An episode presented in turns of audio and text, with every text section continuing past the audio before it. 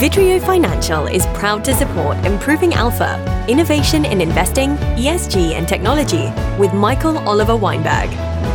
Vidrio helps allocators harness investment complexity to make better allocation decisions. Learn more at vidrio.com. That's V I D R I O.com.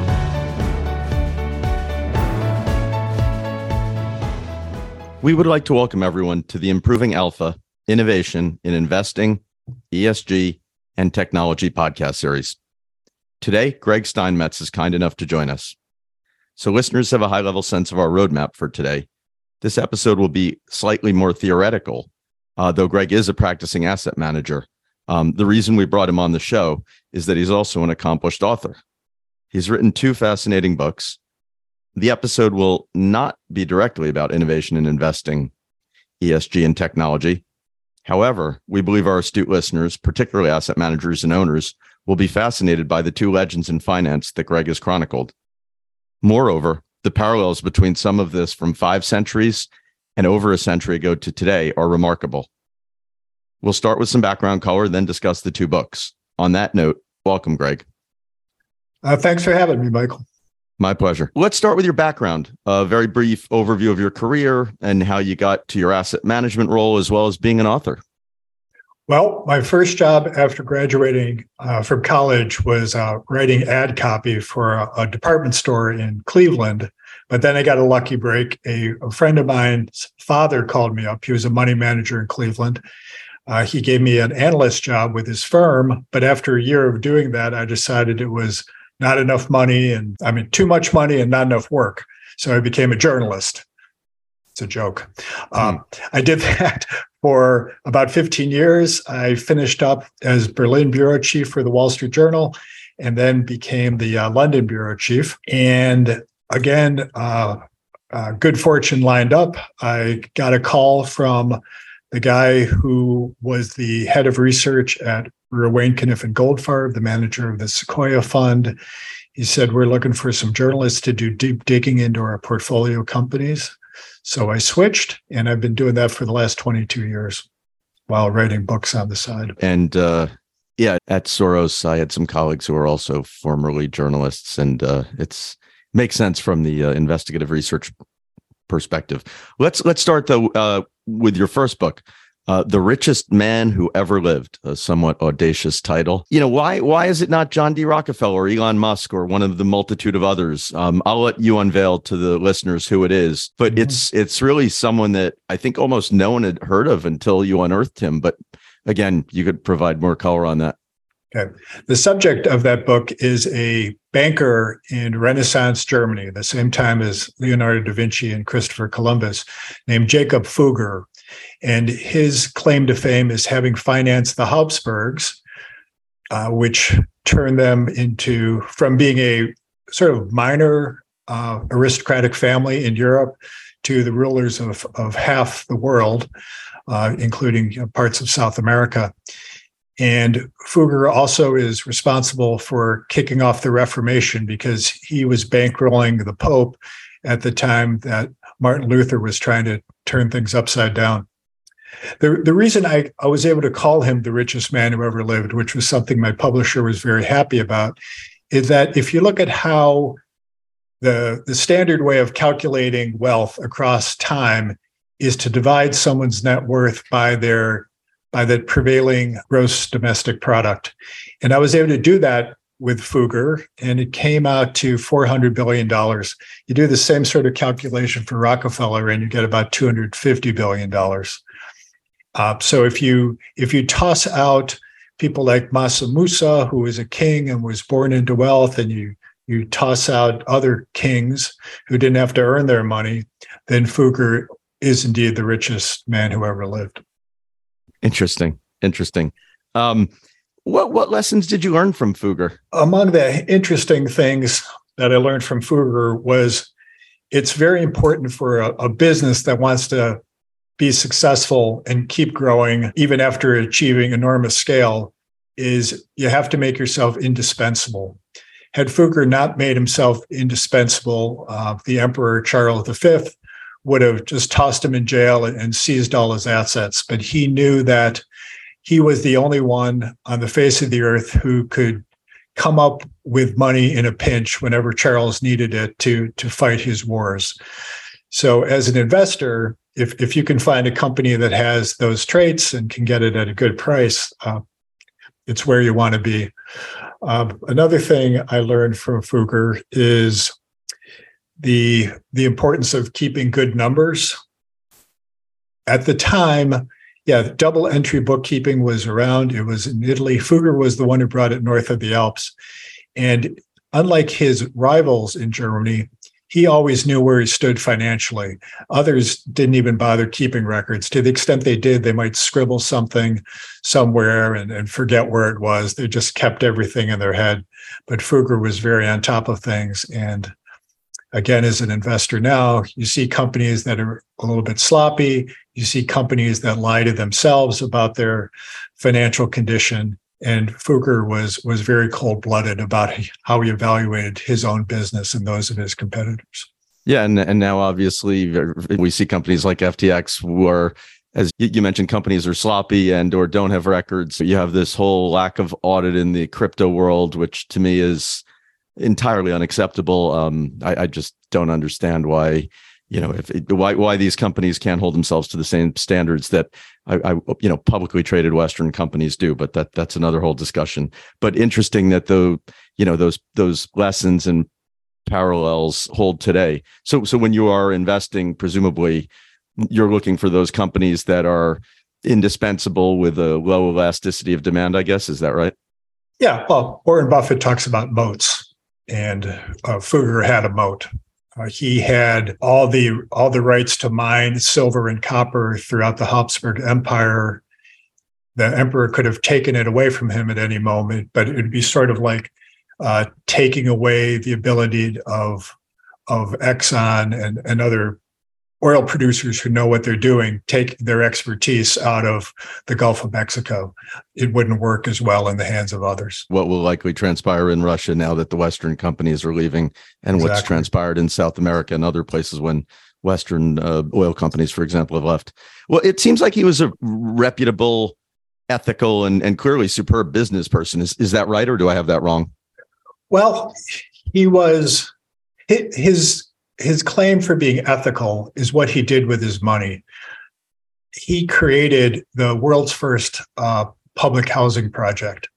At the time, there, there weren't any places where people who worked hard but couldn't afford a roof over their head could live.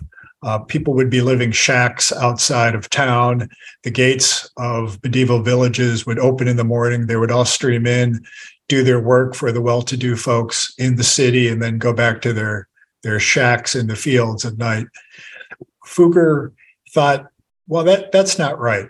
If someone is working hard, they deserve a roof over their head. So he built this housing complex called the Fuggerei, named after himself, where he charged nominal rent as long as people lived up to his standards for how people should live, which is to to come home every night at a decent hour before the gates closed, to not be drunk and and rabble rousing within the facility, and also, which was very important to him, pray th- three times a day for his salvation.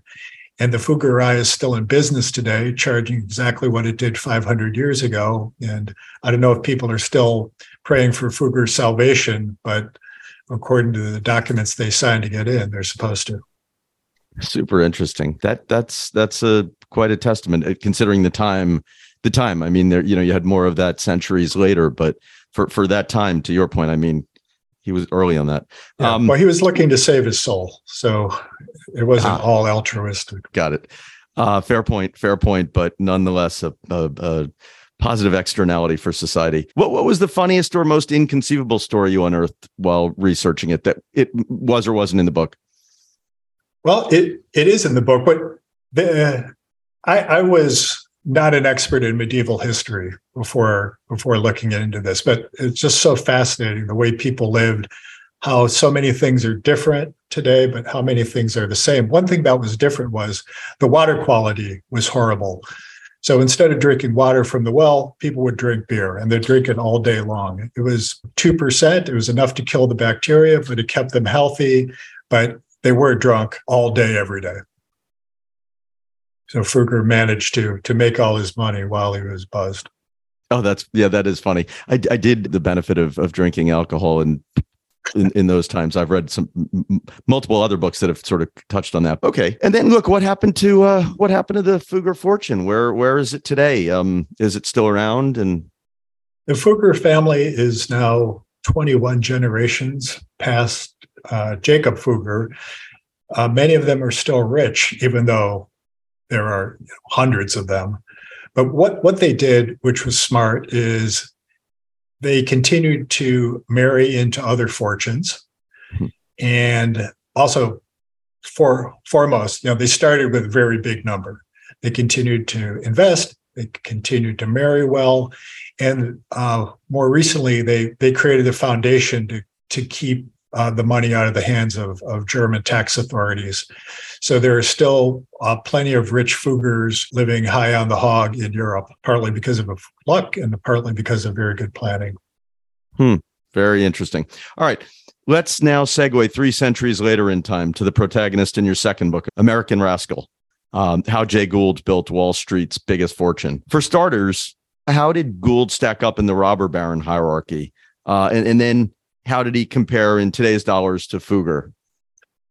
Well, in the robber baron hierarchy, who do we got? We got Rockefeller on top, then we got Carnegie, yep. Uh, and uh, there's some others. Frick, Vanderbilt, right? Vanderbilt, yeah. In the rich of the list of all-time richest Americans, again calculated by dividing worth by GDP, uh, Jay Gould was 14th between Warren Buffett and Marshall Fields on uh, several of these lists. His fortune in today's dollars would be about $80 billion. Uh, Rockefeller, again, about 250, 260. But what's interesting is Rockefeller lived until he was 93. He had more than three decades of compounding than Gould ever had a chance. So if you think you can double your money every 10 years at 7%. You do that calculation, he would have died with more money than Rockefeller. And at the time that Gould died, he was on par with Rockefeller. Rockefeller's came into exceptional you know, world beating wealth after the advent of the automobile and the need for gas. And that happened you know, later in his life. So Gould, as a businessman, was was as successful of any as any of them during his lifetime. And in fact, Rockefeller called him the uh, smartest businessman he ever crossed, uh, came across, and Vanderbilt said the exact same thing. Well, I think there's a, if I'm not mistaken, there's a funny story on that, right? Do you want to share that or? Uh, well, there's there's plenty of funny stories, but but I, will tell you two of them. One was uh, Gould and Vanderbilt were fighting for control of the Erie Railroad, uh, Vanderbilt had the New York Central, Gould wanted Erie, and if Vanderbilt had succeeded in getting Erie, he would have had a monopoly crossing New York State, which was very important because grain and cattle came up through the Great Lakes, dropped off on a train in Buffalo, and taken to New York City, where the market was. During some negotiations to settle a lawsuit between Gould and Vanderbilt, uh, Gould sent his uh, partner, Jim Fisk, who is this larger than life character, who is a uh, you know a celebrity in New York for some of his antics, sent him to negotiate with Vanderbilt. On a Sunday morning, when Vanderbilt was still in bed, Fisk just walks right in the door, right past the butler, uh, encounters Vanderbilt in his bedroom just as Vanderbilt's getting up in the morning. And while he's negotiating this deal, he's staring at Vanderbilt's shoes. He can't get over just how great those shoes look. And he's thinking to himself at the same time he's trying to save the Erie Railroad for Gould, you know, where can I get those shoes?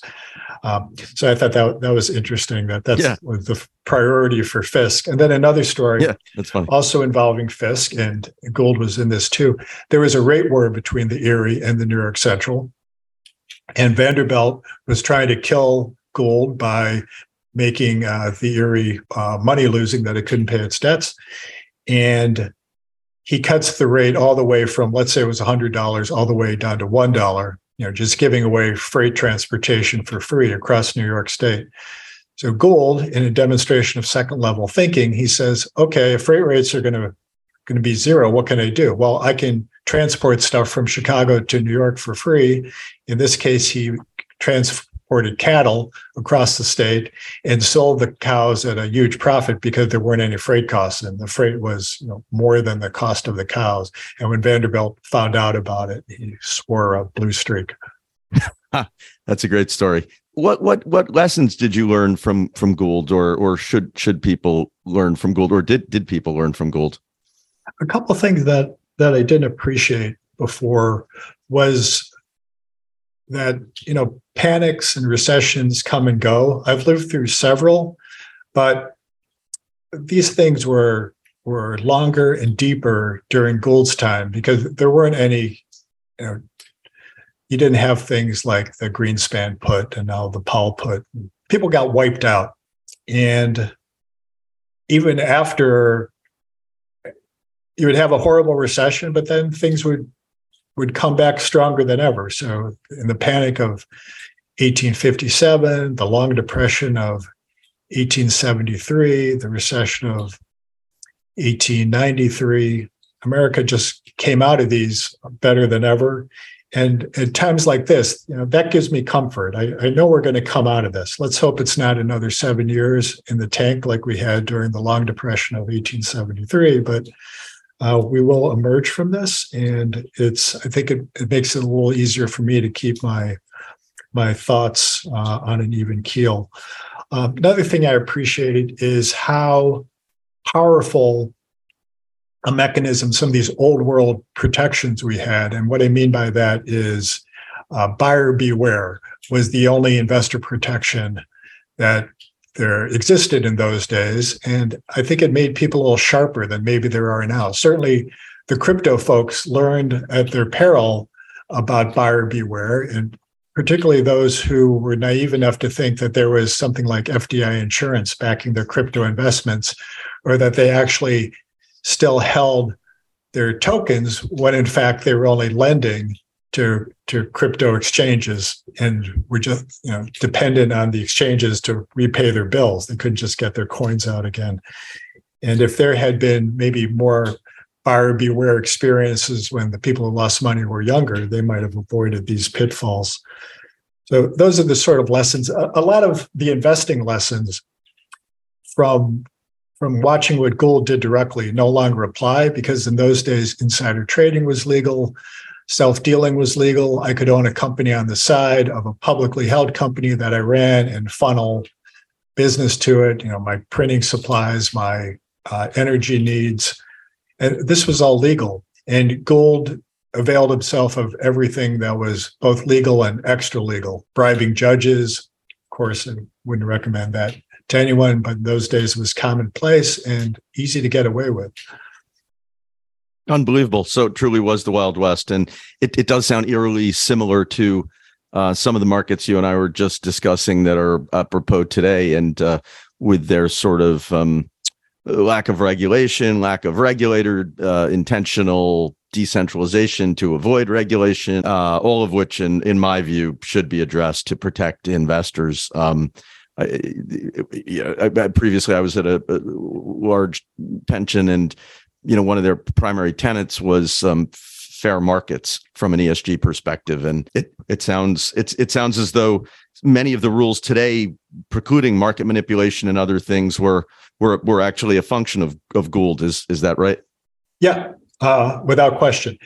There was absolutely no regulation that applied to commerce apart from rules against stealing and conspiracy. There's a rule against bribery, but the legislature changed the rule in New York to make it so difficult to prove that you could do it with impunity. The rule was you could only convict someone for bribery if a third party actually saw the cash change hands. So I could bribe you, and if there was no one else in the room, if it was my word against yours, and there was no other evidence, you'd walk. So you could get away with anything in those days what happened after this battle between Gould and Vanderbilt for control of the Erie Railroad is people took notice. And a guy named Charles Francis Adams, who was the great grandson of John Adams and the grandson of John Quincy Adams, took it upon himself to stir up public opinion and get Massachusetts, where he lived, to be the first state in the union with a regulatory commission. And now we have the SEC, uh, we have the FDIC. You can go down the list. We have you know, dozens and dozens of federal regulation, regulatory agencies, commissions, bureaus, and then even more in the state. And here in New York City, we even have consumer protection agencies. There's absolutely nothing like that before Gould and the outrage that he kicked up. Mark Twain called him the greatest misfortune ever to befall the country. And that was because Gould set such a bad example, uh, but ultimately inspiring example for another gen, the next generation, subsequent generation of crooks that in Twain's mind, he ruined the country. But we did get the start of regulation. We saw the Massachusetts Railroad Commission right after the, the fight between Gould and Vanderbilt and all the bribery that went on with that. Uh, other states followed up. And then in the late 1880s, we got the Interstate Commerce Commission, which was the first federal regulatory agency. And then the Progressive era followed, and uh, the SEC came along in the Depression, on and on. So it sounds like, in terms of fair markets, a lot of of good came out of him, um, out of his sort of negative externalities and these things for society and fair markets and leveling the playing field. Yeah, and it's, it's like crypto today in that when the country shifted from being a, an agricultural uh, based economy to an industrial one, uh, lawmakers didn't know what to do about it. And it took them a long time to wake up to the need for regulation. And then it took them time to figure out exactly what to do about it. So the Interstate Commerce Commission was also the result of, of Gould in a way because it was the railroads that needed regulating and that's what the interstate commerce commission was going after. And Gould owned more rails than anyone and built more track than anyone. So uh, Gould again played a uh, an inadvertent role in creating the first federal regulatory agency. Yeah and to your point today we have the literally we have these effectively the sec and the cftc um, and possibly some others, but at least those two, you know, effectively disagreeing on who should regulate crypto and how it should be regulated. So, yeah, but it, it's amazing, right? We, we still have crooks. So we have 40,000 laws on the books to regulate commerce and finance. And the same stuff that was going on in Gould's time, you know, read about what happened with FTX. And I think this is straight out of the Wild West days of Wall Street, in the 1870s. It's crazy. Totally. To your point, strategies, right, that have long been illegal in public security markets like front running and market manipulation and in effectively and insider trading and all these things are not illegal or regulated in crypto. And it is inconceivable. I completely agree. Well, that's where buyer beware would be a nice uh, would be a nice thing. People or caveat emptor as, as caveat the, uh, emptor. Right. Exactly. Couldn't agree more. My personal view is there are unfortunately likely more shoes to drop. You still have firms in the industry paying rates of interest that are unsustainable in my view and that you know you can only achieve three ways risk leverage or fraud i wrote an article on this this summer right that yeah. was published on september 28th by CAIA the chartered alternative investment association and that was sort of uh, two months before ftx and um, unfortunately i still see mm, likely multiple other particularly large firms that are out there with what I suspect will likely be a similar phenomenon. May take a year or more, like a sort of Madoff, where these things can take time to unwind. But yeah, yeah. Well, the Madoff thing, again, we have all these regulations, but they didn't catch him, even when when they were getting warnings about it. So we have all these regulations, and yet it goes on. So I suppose I wouldn't want to live in a world where we didn't have things like deposit insurance.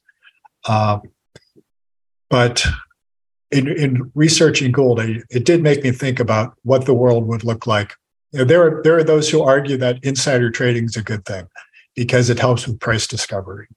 Uh, you know, you can there's arguments against every financial regulation we have, and as a uh, Series 7 holder, you know, I have to be fingerprinted to uh, do my job.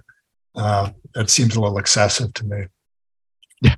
Let's shift gears. But to your point, look, I think you make an, you made another point that's just worth mentioning, which was society yeah the safety nets that we have today are incomparable to the ones that were you know in in Gould's time and and certainly Fugger's time and those safety nets ranging from um you know the Medicare Medicaid social security um uh, unemployment insurance um all, all of these the, the fed the fed put the fed's sensitivity to employment and inflation and the business cycle all, all of these these safety nets are are to your point you know dampeners or or likely to you know diminish you know the, the reaction to the pandemic i mean but, but that's another whole discussion yeah smooth, or, or like smooth say, out the business cycle which is the holy grail since the right. time of fdr right or try to anyway anyway um what so what happened t- wrapping up gould what what happened to his fortune um be an interesting contrast here versus fugger and and and why why don't we hear about like you know, there's the Frick Museum, which I love going to. There's Carnegie Hall, which I love going to. There's, you know, there there are colleges named after all these the other robber barons. Why why aren't there any Gould named uh, not for profit entities? Well, first off, uh, Gould divided up his assets equally among his six children, uh, four boys and two girls, and that was different than than Vanderbilt. What Vanderbilt did was he gave 95% of it to the oldest of, I think he had 10 kids. Uh, that ended up in court. Some of the others said that's not fair, but uh, Vanderbilt, or in the case of his son, William Vanderbilt, prevailed and got to keep all the money. Vanderbilt wanted to keep the corpus intact so it could keep getting bigger and bigger. And again, because of compounding, William Vanderbilt, who wasn't considered by his father to be the brightest bulb out there, uh, doubled the family fortune. Uh, and so that was kept intact. Gould divided it up among the six, four of them sort of squandered it. They they spent very lavishly in striking contrast to their father, who was very frugal. One of them built the biggest estate in New Jersey. Others married uh, uh, French nobility, and and the, the people they married squandered the money. Hmm. Uh, but some of them, well, all of them maybe, uh, kept enough of it so that uh, several generations down the road, there are still very rich Goulds out there. You don't hear about them, uh, but but they've done very well. And I got an email after writing the book from one of them who said, you know, great job. I, really liked what you did with this. And it was a guy who uh, worked for a Lazard in France, and his last name wasn't Gould, but Talleyrand. So he married into a, a aristocratic French family, kept the fortune intact. Uh, Talleyrand was Napoleon's uh, uh, diplomat. He was the chief negotiator uh, for um, for Napoleon. So the the Goulds, they're they're quiet about it, but but they still have money. They're they're modest people. The other question was why why don't we know about them? Well, I mentioned that Gould died at a much younger age than Vanderbilt, Carnegie, and Rockefeller. If you look at when Carnegie Center was created, if you look at when Rockefeller Center, when the dirt moved on that, and if you look at Vanderbilt University, all of these things were endowed at an age of these men that was older than when Gould died. Gould died when he was 56 of tuberculosis before he could uh, give much thought. He was still in the wealth accumulation stage. We don't know. Maybe he would have just given it all to his kids, but he was uh, in negotiations with New York University. And who knows, had he lived longer, NYU might not be might now be called Gould University. Huh, interesting. Super interesting. Anything we didn't mention on either of them or uh, advice or thoughts on the investing world um, that you'd like to mention before we wrap up? Well, the thing I really liked about the Gould book is how much action there is in the book. You know, I make the argument that it was the Wild West of Wall Street. This was the same era when Jesse James was was robbing trains and, and robbing banks out west. The same stuff was was going on in in uh, Wall Street. There was vigilante justice. Uh, the book opens with Gould getting punched in the nose by by one of his opponents. Uh, there's a kidnapping. there's a murder, there's an anarchist throwing a bomb at Gould's partner, Russell Sage. It, it was it was a very uh, colorful time, and it showed me that you know the Wild West wasn't just something that was going on out west; it was happening right here in New York. And another thing that really struck me was although Gould was a crook and he, like I said, used uh, legal but also extra legal means to make his fortune, he wasn't going after widows and orphans. He was going after other people who were trying to do the same thing to him. It's uh, one thing if if you're Madoff and you're uh, preying on naive investors. It's another thing if you're Carl Icahn going up against Bill Ackman in a in a street fight. And what Gould was doing was sitting at the same poker table with people who were trying to destroy him, whether it be through short squeezes or other means. So Mark Twain may have thought that he was the the most evil thing ever to hit the country. Um, I'm not sure about that. I think there have been worse cases of financial fraud that have dragged in a lot more innocent victims than those who uh, suffered from Gould. Wow. Well, the, your your discussion of the action and the the the the fighting and the murder and the um, all of this it's it sounds like an opera. Maybe maybe I'll write the libretto based on your book. There you go. Um, all right. Well, look, I'd like to, you know, or we'd like to thank you for that uh, super interesting discussion and, and sharing your most valuable asset with us, your time. Um, we hope listeners have a better appreciation how one of the world's preeminent financial biographers has chronicled the lives of um, two legendary financiers, one in the old world and and the other in the the relatively newer world. Um, this is your host, Michael Oliver Weinberg, hoping you join us again for our next episode, uh, where we'll speak with another thought leader who will provide insight into improving alpha via innov- innovation. Uh, until then, stay well and thank you. Thank you, Michael. Thanks, Greg. Thank you for listening to Improving Alpha Innovation in Investing, ESG, and Technology, sponsored by Vidrio Financial. With Vidrio Financial, asset managers, endowments and foundations, pensions, family offices, insurance plans, and sovereign wealth funds can cut through the complexity of asset allocation to reduce costs, mitigate portfolio risk, optimize compliance controls, and improve performance analytics. Interested to learn more? Contact us today at vidrio.com. That's V I D R I O.com. The information covered and posted represents the views and opinions of the guest and does not necessarily represent the views or opinions of Vidrio Financial and or our host Michael Oliver Weinberg. The content has been made available for informational and educational purposes only. The content is not intended to be a substitute for professional investing advice. Always seek the advice of your financial advisor or other qualified financial service provider with any questions you may have regarding investment planning.